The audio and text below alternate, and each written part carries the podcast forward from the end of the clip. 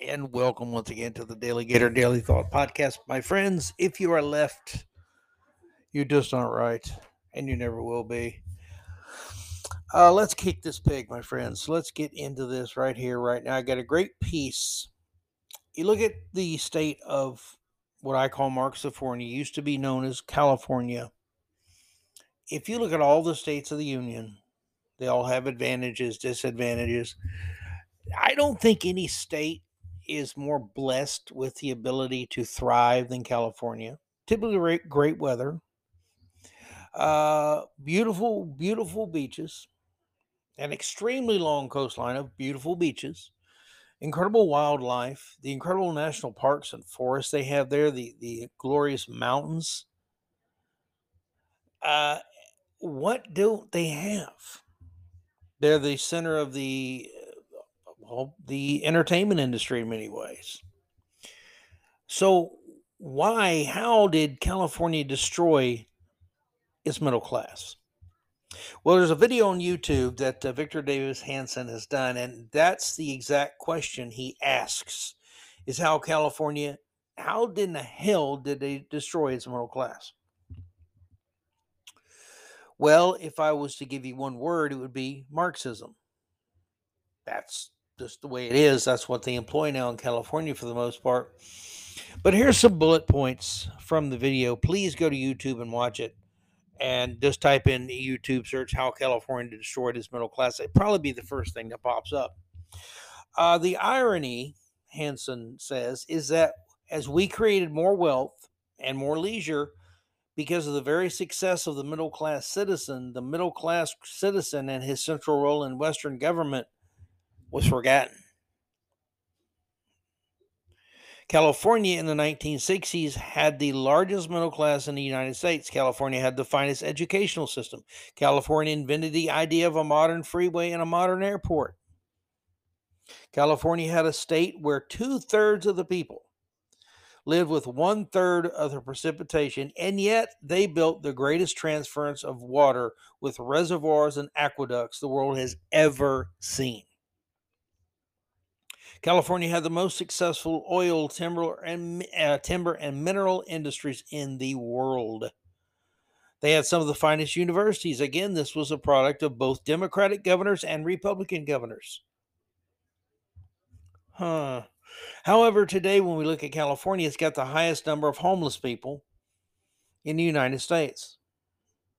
Half of all of America's homeless live in California. One third of all the welfare recipients in the United States live in California. A third of the whole country lives lives in California. Uh, one fifth of all Californians live below the poverty line. Twenty percent below the poverty line, my friends.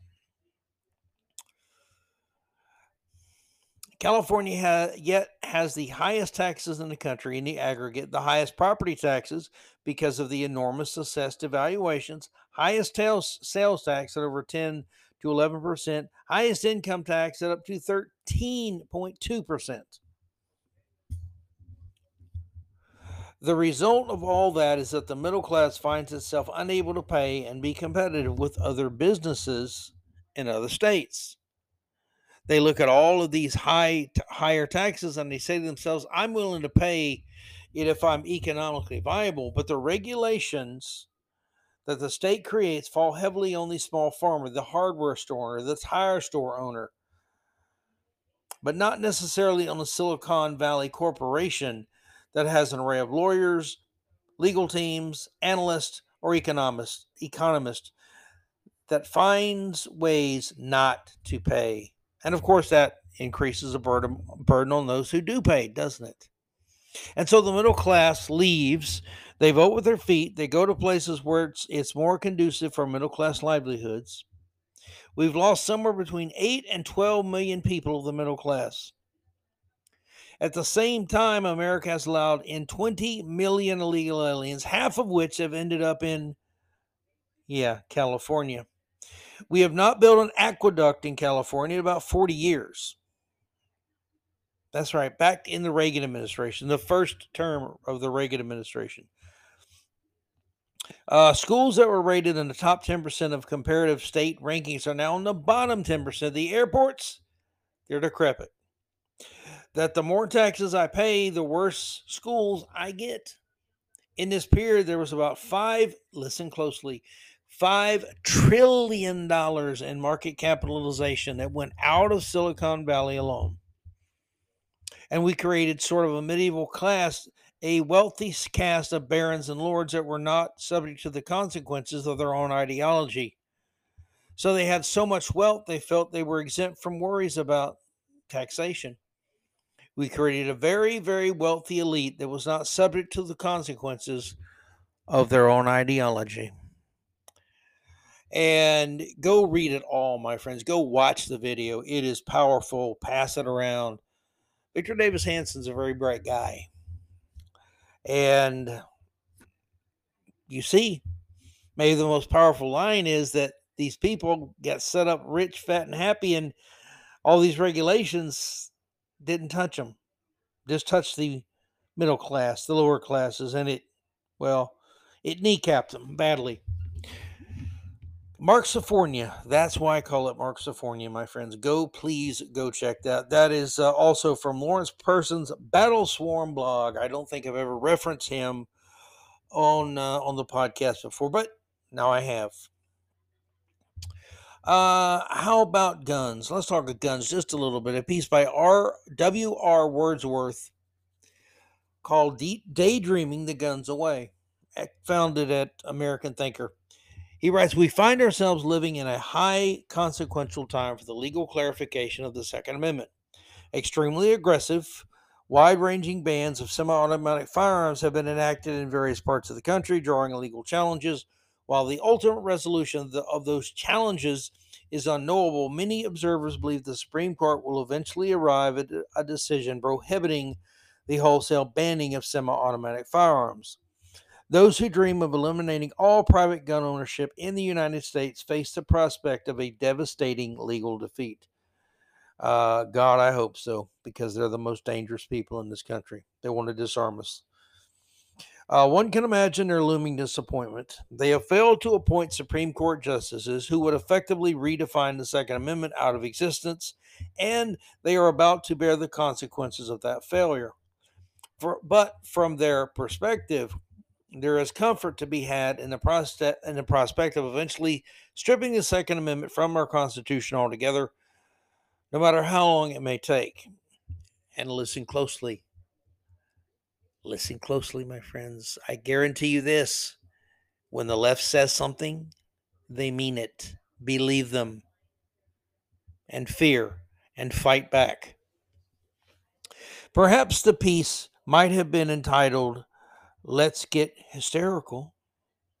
How galling it must be to be deprived of so obvious a good, a gun free society, on account of something as frivolous as an obsolete, so suicidally construed constitutional amendment.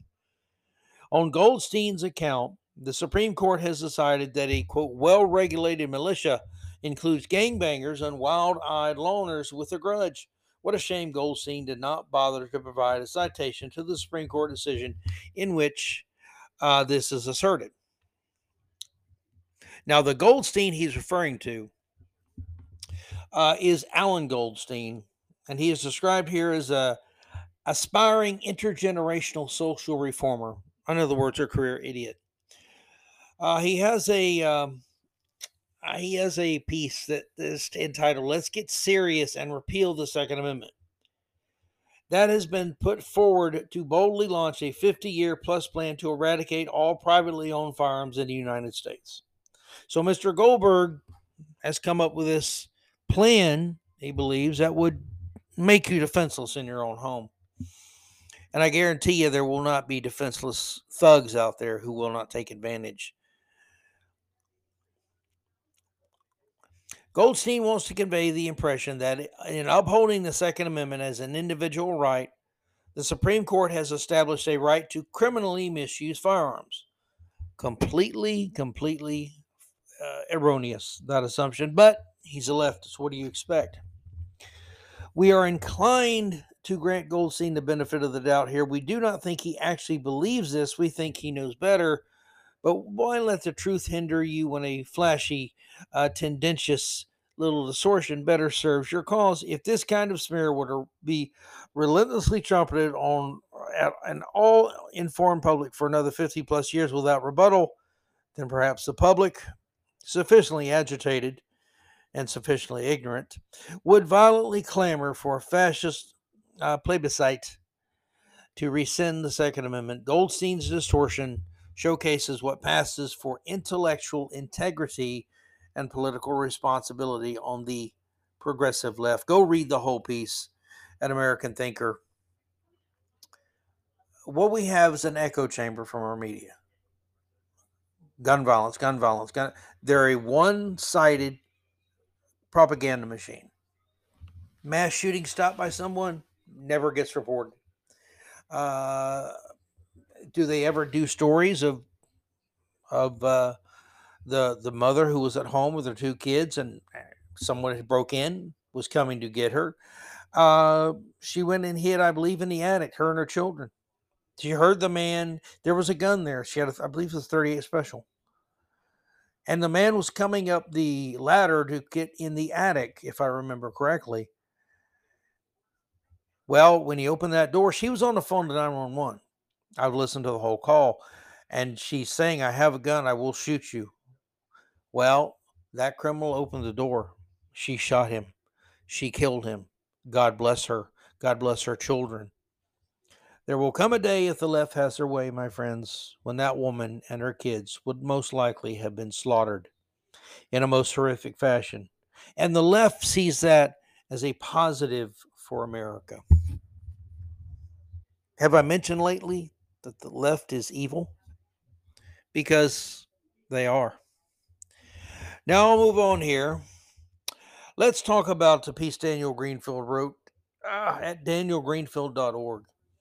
The next chairman of the Joint Chiefs, uh, he has a, a desire to to ensure that that white male officers will become a minority in the armed forces. Now I ask, what does race have to do with your military ability, your leadership, your command skills, your your tactical or strategic uh, learnings of, of military history and military tactics? What, does that matter that you're white or that you're male? Not really. It should be the best qualified. If there's one thing you want to be a meritocracy in this world, by God, it's our military, don't you think? I mean, the higher up in responsibility you go, the more damage is done by shunning meritocracy and going to a system that has more equity and equality. Greenfield begins when I was working in the David Hor- Horowitz Freedom Center's disloyal military investigation. I predicted that the Air Force Chief of Staff Charles Q. Brown would be selected as the next chairman of the Joint Chiefs of Staff. The media is now reporting that Biden will indeed pick Brown to replace Milley. And as bad as Milley was, expect Brown to be much worse.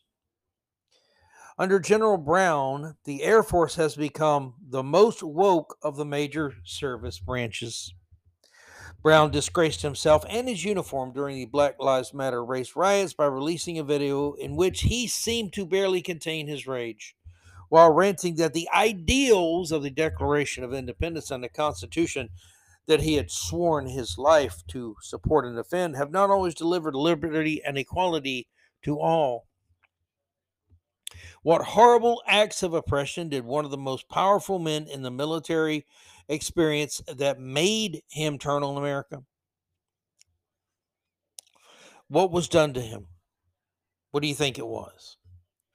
Well, he described it in his own words to People magazine. When you get to senior levels, you have reserved parking spots around the base. I was in civilian clothes. I parked in a spot, and someone came out and said that slot is reserved for the Pacific Air Force commander. And I go, Yeah, I know because I am the Air, Pacific Air Force commander. Someone questions Brown's parking space once, and all the white male officers must pay. You see, someone didn't know quite who he was because he wasn't dressed a part you might expect him to be. So it must be racism. It must be white people's fault, especially white males in the military. Someone took their bitter, bitter pills that morning, didn't they? Now, what should we expect, Greenfield ponders, from Brown if he does become the chairman of the Joint Chiefs of Staff? Well, last year, Brown, alongside Undersecretary of the Air Force Gina Ortiz Jones, the first gay and Filipino, so I guess she's what a gayapino, woman in her role, and other leaders signed their names to one of the most shocking and destructive racist documents ever produced by the modern military. The topic of the Air Force memorandum was officer quotas set by race and gender. Yes, quotas. Similar quotas had been issued by political appointees and a politically correct military, but they had focused on slowly boosting minority officers rather than calling for a purge of the damn white men. The 2014 quotas had looked for an 80% white, 10% black, 8% Asian officer corps, while choosing officers by any racial category rather than merit is racist, wrong, and illegal under the civil rights legislation. This fell short of Brown's proposed racist purge. Brown's quota limits the number of white officers at 67%. It would cut white men down to 43%, and he'd get a better parking space, I guess. The Air Force Officer Corps is currently 77% white. Getting it down to 67%, a reduction of 10%, would require a serious effort to purge white officers and bar the doors to any new ones. Reducing the number of white men in the officer corps to a minority 43% would cripple the service and wipe out generations of talent, especially when 86% of pilots are white men what do you think? What do you do with those 86% of white male pilots? Greenfield ponders. General Brown and his radical allies, who are destroying the Air Force and endangering national security, claim that their racist and illegal policy is necessary because diversity and inclusion are the key to successes of any organization, and that requires 7% multiracial officers. So, a bean counter with an attitude problem who can't find a good parking space. That jackass might be the next uh, head of the Joint Chiefs of Staff. God help us, my friends. And now, one more story. One more, well, question, I guess you might call it, at, at Pajamas Media, PJ Media. Mark Tapscott has a uh, has a very powerful question. Something I've thought a lot, especially with some of the recent mass shooters have been transgender. Uh, so it, it popped in my mind, and we know I've studied a little bit about the effects of some of the drugs that transitioning children take, and I know what even the best and and uh, there's there's tons of great medications out there. They all have side effects of some sort or another and a lot of the the things I've seen personally and stories I've I've studied mind altering drugs a lot of the uh, psychopro uh, uh, what's the word I was looking for? I can't think of it but uh, mental illness drugs. The ones that calm you or cheer you up or lift you up or keep you level or etc etc etc and then you get in the gender the uh, puberty blockers and you get in other gender related medications it can be a cocktail that's very dangerous and it can harm people in severe fashions and it's a very dangerous thing and it must be monitored by uh, the best means necessary you know uh, to think you can just pump mental uh, mental health drugs into people that's probably not the best way to put it, but mental wellness medication, perhaps I should say, into people without any side effects. It's kind of dangerous. Uh, but this is what Mark Tapscott wrote in part when Audrey Hale shot her way into the Nashville Covenant School on March 27th and murdered uh, three adults and three nine year old children. Attention immediately focused on her quote manifesto as possibly having the answer uh, to the the why question. Hale was clearly a seriously troubled woman who had previously attended the school. She was also undergoing gender transition drug treatments, a fact that made the contents of her manifesto even more uh, intensely a public interest. Such treatments are typically associated with a psychological condition known as gender dysphoria. Local authorities initially said the manifesto would be made public in due time, but then the FBI said nope. Uh, they got involved in analyzing the documents and collectively uh, said no, we don't want those released. When the Tennessee Firearms Association and a former local sheriff filed suit seeking for the uh, to force the release of the manifesto, Metropolitan National Nashville Police Department officials clamped down and refused to do so pending resolution of the mitigation of the litigation. Is there a connection between Hale's actions, which were we know purely evil, and the side effects of transgendering drug treatments? It's a fair question, and it should be asked. And those that don't want it asked or answered, to me, they're very dangerous people as well. The manifesto may shed light on the answer to that question. Representative Andy Ogles, who's a Republican of Tennessee, whose district includes the Covenant School, thinks there should be an investigation into the possibility of a connection. Why wouldn't you at least look? If it turns out that there is no connection, okay. But why wouldn't you at least want it examined? Couldn't that be a crucial a crucial piece of information or pieces of information we could glean from that? Uh, Andy Ogles, uh, again, a representative, state representative in Tennessee, said, I think it certainly warrants some sort of investigation and or hearing into the matter. These are powerful drugs. They have side effects that can clearly be dangerous, if not deadly. And so I think it does call into question whether or not these drugs should be on the market and certainly consideration of the question of should there be further guidance and warnings and stipulations given as to when they are administered or prescribed. Well, I would say hell yes. I think most people would. The Tennessee tragedy also focused on heightened public awareness of the extent to which the transgenderism movement has achieved a widespread presence in the national media, political, and cultural conversations. Writing for the Capital Research Center, the CRC, Kali Fontan- uh, describes her experience during a recent debate with a public school teacher and a transgendering advocate. At one point in the de- in the debate, I mentioned that students identifying as trans are a rising trend amongst young people, particularly teens. All, one of the left leaning teachers who identifies as trans surprisingly agreed with me. You're seeing trans, and I am too. Last semester, when I was teaching, I had a trans kid in every classroom, and I was like, whoa. When I started teaching, there were none. So Fontanilla then provided a graphic demonstration of just how deeply the transgendering movement has penetrated American society. Historically, gender dysphoria only affected a very small percentage of children, less than 0.01%. And almost all cases were boys. Today, the U.S. has, US has seen an estimated 1,000% rise in gender dysphoria over the past 10 years, and the UK has reported a more than 4,000% rise in girls demanding gender treatments. And 70% of the sick of the sex reassignment surgeries were done on girls. And now this teacher admits to having a trans student in every classroom. So it's a growing issue. We're getting more and more of them, or at least they're saying we are.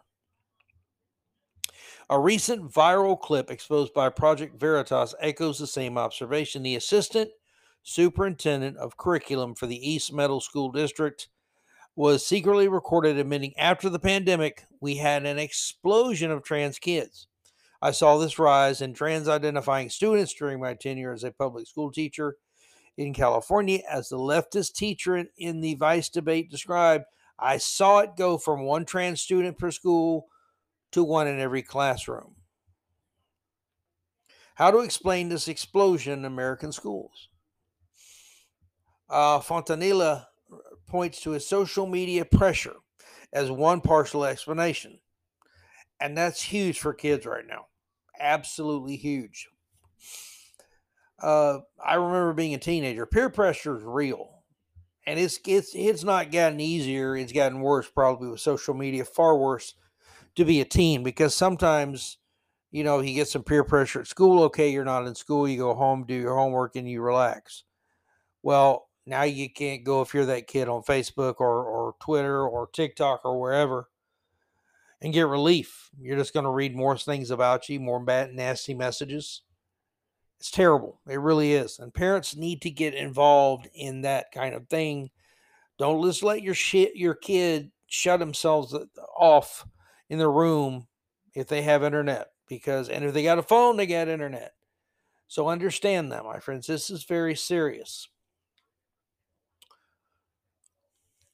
Uh, points to social media pressures as one per, a partial explanation, but much more important are public school teachers and administrators and the far left advocacy groups funding the movement's training and propaganda resources, especially the HRC, that is the Human Rights uh, Campaign. Ever heard of the HRC's Thrive Conference? I know I haven't. And the odds are, my friends, you haven't either. The influence of this program is undeniable. Every year, Thrive trains thousands, thousands of youth serving professionals, including teachers and counselors, on how to listen closely. See if this language sounds familiar. Uh, they're trained on how to create safe, inclusive, and welcoming environments for LGBTQ plus youth. According to Fontanilla, the materials provided by Thrive include event include comprehensive lesson plans now used in thousands of public schools, elementary and middle school classrooms. Lesson titles for some kind for some of their kindergarten, second grade lessons. Okay, from kindergarten, first and second grade uh, lesson plans include Jacob's new dress, understanding gender expression, they, she, he, easy as ABC, understanding names, pronouns, and gender expression, chimera butterflies, non binary animals, and I am Jazz, understanding transgender children. Here's something to think about. Every minute of classroom instruction that is devoted to teaching second graders about understanding gender expression uh, is an hour that is not focused on improving their reading and math skills, the two skills that are essential foundation of all subsequent learning. Uh, go read the whole thing, my friends. Um, and again, if you're a parent, a guardian, get involved in your kid's life at early ages. Understand this kind of stuff is out there and it's not good for your kids. And the the agenda is to, in uh, the way I would describe it, it's to further the transgender agenda and not explain it.